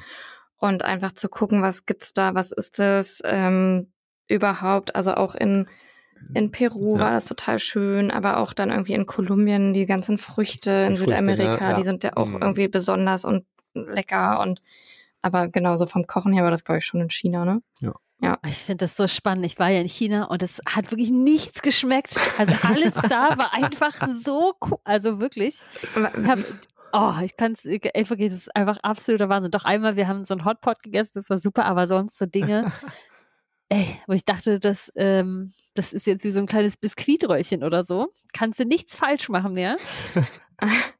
Und dann war es einfach nur salzig und wurde ah, einfach immer ja. mehr im Mund. Ich dachte so, oh, nee. Ja das kann doch nicht sein. Jetzt kann man schon beim Kuchen und dann habe ich den Schokokuchen gefunden. Das war dann wie Brot. Ich dachte so, Leute, also wirklich, ich habe ja, ich, wirklich noch nie so absurd gegessen ja. wie in China. Ich glaube, man darf nicht suchen, was man hier hat. Ähm, also ja. wir haben jetzt auch nicht den Schokokuchen gesucht oder wir, ich weiß auch noch, dass wir auch mal irgendwie dann so einzeln eingeschweißte Tod, äh, Toastbrotscheiben in China gesehen, gesehen haben. haben ja. Mhm. Aber Toastbrot, also Brot ist halt einfach nicht deren Kultur. Also Nee, nee, es halt, war auch wirklich ja. eher so das, das was, was, was man so erkannt hat. Und dann, mhm. ich weiß mhm. noch, dann, ich, damals habe ich auch noch Fleisch gegessen und es gab irgendwie dann Ente, aber das, was sie da von Ente hatten, war Schnabel, Kopf und oh. Füße. Ja. Und ich habe mich, und mm. irgendwas mit Knorpeln, habe mich gefragt, wo haben sie denn das ganze Geile von der Ente gelassen? Also das war, mm. also ich muss sagen, meine kulinarischen Erfahrungen in China waren echt so sehr, ich war sehr verzweifelt, aber ich dachte so, weil ihr habt dann immer irgendwas gegessen und ich dachte so, das ist schon wieder so komplett anders, als ich es jetzt irgendwie gedacht hätte. Das so, es ist kein knuspriges Bällchen, sondern es ist irgendeine klebrige Masse drin, die irgendwie ganz eigenartig schmeckt. Mhm. aber sehr mhm. spannend. Aber wir waren auch wirklich nur in Städten und ich weiß noch, ich bin ja damals mit Caro gereist und die war in Peking dann eben auch am Nachtmarkt und hat gesagt, so, ich hole mir jetzt hier was Frisches, das sieht alles so geil aus. Und habe gesagt, so, ich traue mich nicht, mm -mm, das sieht irgendwie alles nicht so geil aus. Und sie, sie nimmt extra was Vegetarisches, damit safe ist und sie hat sich den ganzen nächsten Tag die Seele aus dem Leib oh, ja. oh nein. aus. Und ich dachte mir so, oh. aber total schön. Also wirklich, alle Menschen außer mir sagen, dass es da total lecker ist. ich, glaube, ich habe vielleicht viele schlechte Entscheidungen getroffen. Du hast das Falsche gegessen, ja, vielleicht. Ja, viele schlechte auch, Entscheidungen getroffen. Also mhm. China ist ja auch wirklich so riesig. Es gibt so viele unterschiedliche ja. Küchen. Ich, keine Ahnung, wie das dann ja. Vielleicht hatten wir einfach Glück mit den Regionen. ja, aber, aber sehr, sehr spannend auf jeden Fall. Dass das so war. Gut, dann ähm, würde ich mal sagen, ist meine Spezialfrage dran zum Schluss. Moment. Und zwar, was denn? Äh, ich, ich, tatsächlich habe ich mir gedacht, äh, wir haben in jeder Folge ja. noch irgendwann einen Funfact drin. Ne? Mhm. Und ich dachte, ich habe so zwei, drei, vier Funfacts zum, zum Fahrradfahren. Ah, ja. äh, Aber ich habe noch, hab noch eine Frage an die beiden. Das heißt, die Ach so, ich dachte, wolltest schon für die nächste nein, nein, Frage. Nein, nein, nein, nein. Okay, dann du. Nein, nein, ich habe noch eine letzte Frage, meine Spezialfrage. Und zwar, welche Frage hättet ihr denn gerne mal gestellt bekommen über eure Reise? Weil ich weiß, Hanna hat schon mal gesagt, boah, wir kriegen ja natürlich oft dieselben Fragen. Aber welche Frage hättet ihr euch denn mal so gewünscht, dass die euch mal jemand stellt? Jetzt kommt dann Schneiden, ne? wir müssen jetzt kurz überlegen. Scheiß gemeine Frage. ihr könnt kurz überlegen, wenn und ich quatschen noch ein bisschen. Wenn nicht schnell wir nachher für die Jeopardy-Melodie äh, mit rein. ja. Wir müssen uns nur merken, wann das war. Ding, ding, ding, ding, ding, ding. Das reicht auch. Ich ja, ne? schon, dass ich auf nichts komme. Das ist eine schwere Frage. Hätten wir gerne etwas also ich, ich glaube, ich würde die Frage so ein bisschen, ähm, vielleicht so ein bisschen anders beantworten, wenn das okay ist. Und Mach damit, nicht, was du möchtest. Und zwar nicht welche Frage, sondern eher, dass wir, als wir zurückgekommen sind, ähm, teilweise so ein bisschen das Gefühl hatten, ähm, dass, dass wir hier so angekommen sind. Das ging manchmal so. Und dann wurde uns teilweise gar nichts gefragt. und das, das, war manchmal so ein bisschen irritierend, weil wir uns dann gegenseitig manchmal so kneifen mussten und dann so wie, ja. äh, okay, das ist ja so, als wenn wir jetzt gar nicht weg gewesen wären und diese zwei Jahre gar nicht erlebt hätten. Also manchmal war es so mit, mit Freunden, auch mit guten Freunden so, als wenn mhm. wir gar nicht weg gewesen wären. Das war aber wenig, ne? Aber, ja, aber das war manchmal so, ja. so echt surreal und auch komisch. Ähm, ich glaube, mhm. also ich würde die Frage tatsächlich auch anders beantworten, weil ich kann, glaube ich, die eine perfekte Frage gibt's bestimmt gar nicht, weiß ich nicht. Vielleicht. Aber wir hatten irgendwann immer gesagt, man merkt einfach ganz genau, ob die Leute wirklich das Interesse haben oder ob es einfach so darum geht, jetzt hier mal so die drei Sachen abzuhaken mhm. oder ähm, oder manchmal wurde man auch so irgendwo eingeführt als hier, die waren da, also so als da ging es dann nicht immer Attraktion. wirklich. Genau, ja, ja. also so, was ja auch okay ist, das hält man auch aus, aber wo man merkt einfach immer sehr genau, wer hat jetzt da wirklich wirkliches Interesse und wer ja, wer, wer, wer macht das jetzt einfach nur so, weil es irgendwie formell und weil man sich jetzt natürlich auch Fragen stellt, ähm, aber oh genau, Gott, und, und dann gibt es einfach sehr viele, die dann, glaube ich, also ich weiß noch, kann mich noch genau erinnern an so ein Gespräch mit jemandem, der hat dann auch gleich gesagt, ja, ich habe die Länder auch schon alle gesehen. Ähm, und das war dann eigentlich, da war das dann einfach immer Anlass, dass er ähm, erzählt, äh, der dann aber auch immer da mit hm. irgendwelchen äh, Autos durchgebraust ist. Und das war irgendwie so, wo wir dachten, okay, es war jetzt irgendwie kein kein Austausch.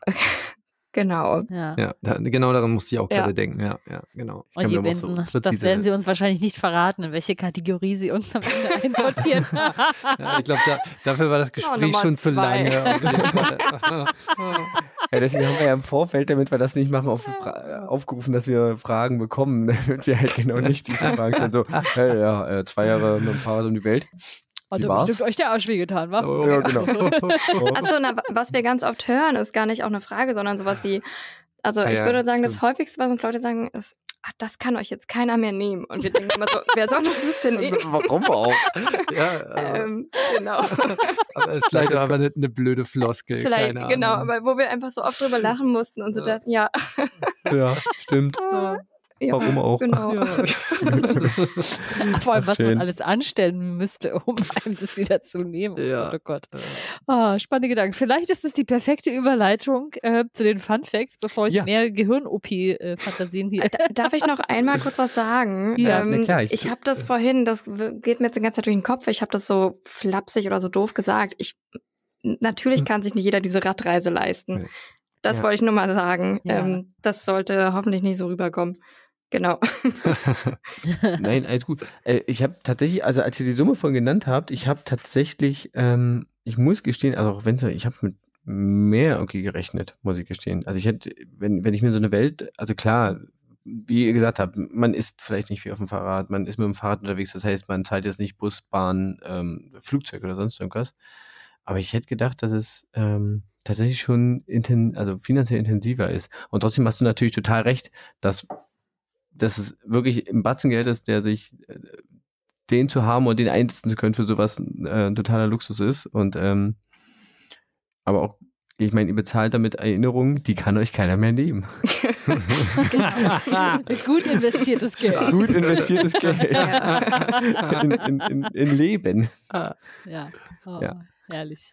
Okay. Ja, äh, genau. Ich hatte, ich hatte äh, zwei, drei, zwei, drei Funfacts zum, ähm, äh, zum Thema Fahrradfahren. Dürfen wir die ähm, raten auch?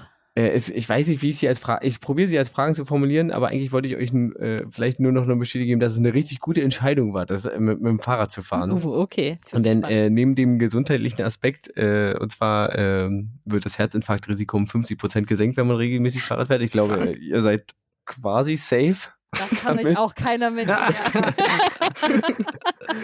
ähm, genau, und ähm, ihr seid äh, natürlich eh, ihr studiert beide, ihr seid natürlich intelligent Menschen, aber äh, mehrere Studien zeigen, dass das Fahrradfahren zum Beispiel auch das Wachstum des Hippocampus fördert. Hm. Ja, also sprich gerade, und äh, darüber haben Franz und ich in der Folge schon mal gesprochen, ähm, die Schnittstelle zwischen Langzeit- und Kurzzeitgedächtnis, die bei mir ja zum Beispiel manchmal nicht funktioniert, habe ich das Gefühl. Ich sollte mehr Fahrrad fahren. Das wird da zum Beispiel gefördert. Ja, aber ja. da gibt es bestimmt auch wieder minimierende Faktoren. Bestimmt. Stress oder sowas. genau. Aber äh, was glaubt ihr denn, ähm, Ihr habt ja selber gesagt, eure längste Strecke waren so 180 Kilometer, die ihr da gefahren seid und je nachdem, wie weit. Was glaubt ihr, wo, wo liegt denn der Weltrekord für die äh, längste innerhalb von 24 Stunden zurückgelegte Strecke? Das ist ja eine Schätzfrage, aber.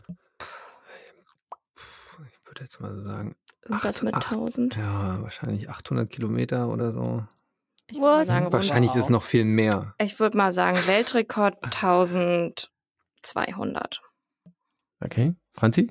Oh, ich muss auch. Ich hätte jetzt sowas wie so, so 600 vielleicht. Ja, ja. Okay, also äh, man sieht, dass äh, äh Hanna und Arno auf jeden Fall mehr Zeit im Sattel verbracht haben, weil sie sie haben es ganz gut eingerahmt. Es sind äh, 1026 äh, wow. äh, und 0,2 1,5 wow. Kilometer. Wahnsinn. Ja. Krass. Die Waden ist auch gar, möchte ist auch, ich nicht sehen, diese. Person. Wahnsinn. Ja. Ist auch noch gar das würde mich interessieren, wo diese Strecke war. Äh, warte, das kann ich dir sagen. Ähm, der Österreicher Christoph Strasser 2021, von 24 Stunden legt er mit dem Fahrrad eine Strecke zurück. Seine Durchschnittsgeschwindigkeit. Achso, nee, es steht leider nicht da. Also im ah. es steht nur ein Vergleich da. Also es wäre, als wäre er fast in einem Tag fast von Wien nach Brüssel gefahren. Das ist aber leider nur die Vergleichsstrecke. Ja. Also es ist nur der Vergleich. Wo er das wirklich gefahren ist, kann ich jetzt Ja, dann hättest Gratis. du ja nur 28 Tage gebraucht. Oh Gott, in 28 Tagen die Welt wird der neue Bestseller. Also falls ihr noch mal auch ein Buch daraus machen wollt. genau.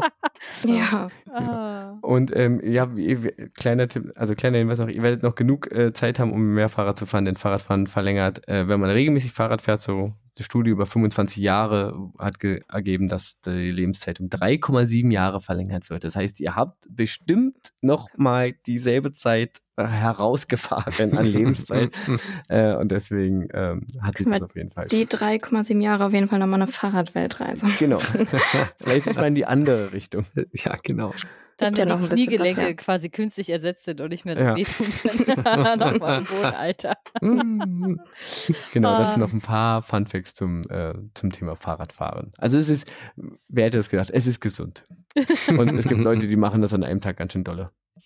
Ja, aber den Muskelkater will ich auch nicht haben dann. Nee, glaube ich auch nicht. Ich weiß nicht, ob das auch noch wirklich lebensverlängernd wirkt. Ja. Also, dass Oh, an einem ja. Tag diese Strecke abreißt. Weiß ich auch nicht. Auf jeden Fall kann man nicht anhalten und mit jemandem ins Gespräch kommen. Das stimmt. Das stimmt. Dann ist es nicht mehr die kommunikativ, Aber trotzdem Hut Sportart. ab. Ja. Und die essen wahrscheinlich auch nicht so gut auf dem Weg. Das ist dann nur so Ja. Sportler-Gel-Nahrung oder so. Wahrscheinlich. Aber auf jeden Fall äh, auch wesentlich mehr und wesentlich, ich, ich verneige und ziehe den Hut viel für weiter vor eurer Leistung als äh, Ja. vor dem, was der da gemacht hat. Das fühlt sich immer richtig komisch an. Weil für uns war das immer gar keine Leistung, sondern so ein richtig wunderbarer, Hm. toller Alltag einfach. Mhm. Ja. Hm. Kommt Ja, immer auf die Perspektive an. Mhm. Ja, und auch, aber diese 27.000 Kilometer, die kommen halt nicht wie bei dem an einem Tag mit 1000 Ja, sondern die kommen halt in zwei Jahren und irgendwann hat man die ersten 1000, dann die ersten 5000, dann Mhm. die ersten 10.000 und also das fühlt sich nicht so an, als hätte man 27.000 Kilometer geradelt. Also diese Zahl Mhm. ist dann irgendwie, die ist dann irgendwann da. Und das ist Mhm. irgendwie ganz spannend zu sehen, dass das läppert sich einfach über die Zeit. Hm. Ja. Okay, aber die ersten 1000 habt ihr bestimmt auch so, uh, 1000. Ja, Dann so, uh, total. 5000. Dann ja, ja, genau. irgendwann So, und dann 10.000 und dann 20.000 Ja. wahrscheinlich. ja, Dann genau, das die nächste Mal. Abschnitte werden größer. Ja, ja, genau. Oh, wir haben, das kann ich mal noch vielleicht als kleine Empfehlung, wir haben nämlich ähm, uns mal ein bisschen beschäftigt mit dem Heinz Stücke. Hm. Und das ist ein sehr interessanter, ähm, äh, eine sehr interessante Person. Und zwar war der 50 Jahre unterwegs. Wow. Also Was? Äh, da gibt's auch Am Stück? Der Ja, genau. Ja, Und der hat, ich weiß gar nicht, wie viel Kilometer der. 670.000. Genau, also das, ähm, wenn man dann, dann denkt man nochmal, okay, da gibt's noch ganz andere Dimensionen. Hm. ja. Krass. Das können wir noch schaffen, wenn es aber nur, wenn wir heute Abend losradeln. Ich weiß nicht, ob ich jetzt noch 50 Jahre Fahrrad fahren kann. Na Das klar, du es verlängert doch das Leben. Du wolltest Ah, stimmt. Leben. Ja, stimmt. Ich habe es ja gerade vorgelesen. Richtig. Ja. Das heißt ja auch, wenn man, man, wenn man einen Kilometer am Tag fährt, zählt es dann schon? Ist so die Frage. Aber dann kommt man auch noch wohl? Nee, da kommt man nicht auf die, kommt man nicht mehr auf die Zahl. Sehr gut. Okay, bevor ich mich hier wieder in Quatsch verliere. Arne, Hanna, ihr habt die ehrenwerte Aufgabe, Benson die Frage für die nächste äh, Woche zu stellen. Benson, zücke den Stift. Und ich hörte schon, es ist eine Frage der Nichte. Äh, ja, genau. Also ich, das passt vielleicht sogar ganz gut, weil wir auch gerade so über Essen und China und so gesprochen haben. Ah, Ähm, ich konnte sie nur so teilweise probieren zu beantworten. Ähm, meine Nichte hat mich gestern gefragt, warum uns dann eigentlich unterschiedliche Sachen gut schmecken. Also warum unterschiedlichen Menschen unterschiedliche Sachen gut schmecken. Hm. Die Geschmäcker sind verschieden quasi. Ja. Äh, Genau, aber ja, warum okay. das so ist und wie und genau, irgendwie. Da Woher du kommen unterschied unterschiedliche Ge Geschmäcker? Hm. Da kann man doch was rausholen. Ja, ist bestimmt, äh, würde spontan auf ein äh, Erziehungsding und äh, tippen. Aber wohl. weiß. Nee, stimmt nicht. Es gibt auch Sachen, also ich, wenn ich so an meine eigene Familie denke, die essen alle super gerne Grünkohl und ich hasse das Zeug einfach. Ja, und Also- der Geschmack ändert sich ja auch im Laufe des Ja, das stimmt und so. auch. Das ist, glaube ich, schon, ja. Mhm. Okay. Wie entwickelt sich, woher kommt der, Der gute Geschmack, Geschmack. Hm. der, der gute Geschmack? Woher kommt der Geschmack. gute Geschmack? das ein guter Geschmack ist des anderen äh, ja, Hass. Okay. genau. Ja, dann ähm, Dankeschön für diese Frage. Ich werde mich ins, äh, in die Recherche stürzen. Habe jetzt ja zwei Wochen Zeit dafür. Ja, perfekt. Und dann. Dann können wir die Folge nämlich äh, dann, und die Ergebnisse dann einfach deiner Nichte weitergeben. Genau. Ach so, ja, aber ja. das müsstest du dann ja natürlich auf Sechsjährige äh, runterbrechen. Ja, das kannst du ja dann machen. Ja dann machen. Vielleicht probier es am Ende zusammenzufassen. Ja. Ähm, genau. Aber, ja, manchmal sind die Erklärungen aber auch nur genau auf diesem Niveau. Erkläre mir das, als wäre ich sechs. Genau. Ja. Ich habe da, stimmt, darf ich irgendwo, ja, habe ich, glaube irgendwo ein Kartengesch Kartenspiel. Erklär es mir, erklär es mir, als wäre ich fünf oder so? Oder als wär, weiß gar nicht, ob da eine Jahreszeit drauf ist. Das habe ich irgendwo. Guck mal, vielleicht ist die Frage da. Ich ja, das mal da gleich nach. alles raus. Ja. Ja, dann, ihr Lieben, es war so, so schön, dass ihr da wart. Wir schnacken bestimmt hinterher gleich noch für ein Minütchen oder zwei. Ja, voll. Ja. Super, Und danke, ja, dass wir da Dank, sein konnten. Ja. ja, das war sehr schön. Vielen Dank, dass ihr nochmal eure Reise mit uns geteilt habt und äh, diesen tollen Fragen Rede und Antwort standet. Ja, danke auch für all die Fragen. Ja, danke für all die guten Fragen. Ich würde sagen, es war doch eher Kategorie 1. Oh. yes. Oh. Glück gehabt. Sehr schön. Ja, dann, Benson, bleibt dir nichts weiter, als deinen tollen Abspann zu erzählen. Mein Feedback-Hinweisblock. Erstmal, genau, erstmal auch von mir nochmal vielen, vielen Dank, dass wir euch hier haben durften. Vielen, vielen Dank, dass ihr euch äh, eure Erfahrung mit uns geteilt habt. Äh, das Lob äh, mit den Kategorie 1 Fragen gebe ich mal an die Hörerschaft, äh, Hörerinnenschaft weiter, weil da kamen ja die Fragen äh, her. Und dann sage ich jetzt noch, also, wenn ihr äh, Hanna und Arne irgendwie noch was geben wollt, verlinken wir auf jeden Fall nochmal die äh, Internetseite, wo ihr alles nochmal nachlesen wollt, wo ihr auch die anderen Teile nochmal hören könnt. Ähm, und wenn ganz ihr, wichtig, die ganzen Bilder anschauen könnt. genau, wichtig, genau. Das ist tatsächlich etwas, was ihr nicht verpassen solltet. und da sind wirklich richtig schöne Bilder, weil gerade aus, äh, aus ich kann es immer nicht aussprechen, wie hieß die Höhe in äh, Peru? Die, äh, Altiplano, das Hochplateau. Ja, genau. Da sind wirklich richtig hm. schöne Bilder Oder entstanden. Hochebene. Und äh, genau, wenn ihr mir bei der Frage helfen wollt oder generell irgendwie was äh, Feedback geben wollt an uns oder an den Podcast oder sonst was, findet ihr uns äh, auf Instagram unter dem Handle Deep und Doof. Das macht dann Franzi, mehr oder weniger. Von wegen. Äh, auf, auf, auf Twitter und macht dann unter dem Handle Deep und Doof. Wahlweise Rödkaffee findet ihr mich und ansonsten könnt ihr uns auch direkt Mail schreiben an franzi at deepunddoof.de oder an benson at deepunddoof.de. Ähm, wir lesen alles. Franzi liest auch Spam. Ja, ich habe Spam kategorisiert. Es ist jetzt, geht mehr um Diät als um äh, Viagra zurzeit. vielleicht, ja, vielleicht machen wir demnächst mal eine Frage zu Diät oder Viagra. Ach, na, vielleicht lassen wir auch Diäten einfach sein. genau. Gut, das war es dann an sich von uns. Wie gesagt, vielen Dank, dass ihr beiden da wart. Vielen Dank, dass ihr uns da draußen alle zugehört habt, dass ihr uns äh, wieder eure Zeit geschenkt habt. Vielleicht habt ihr das auch alles übersprungen, weiß ich nicht. Wir hören uns beim nächsten Mal auf jeden Fall wieder. Bis dahin. Tschüss. Tschüss. Ciao.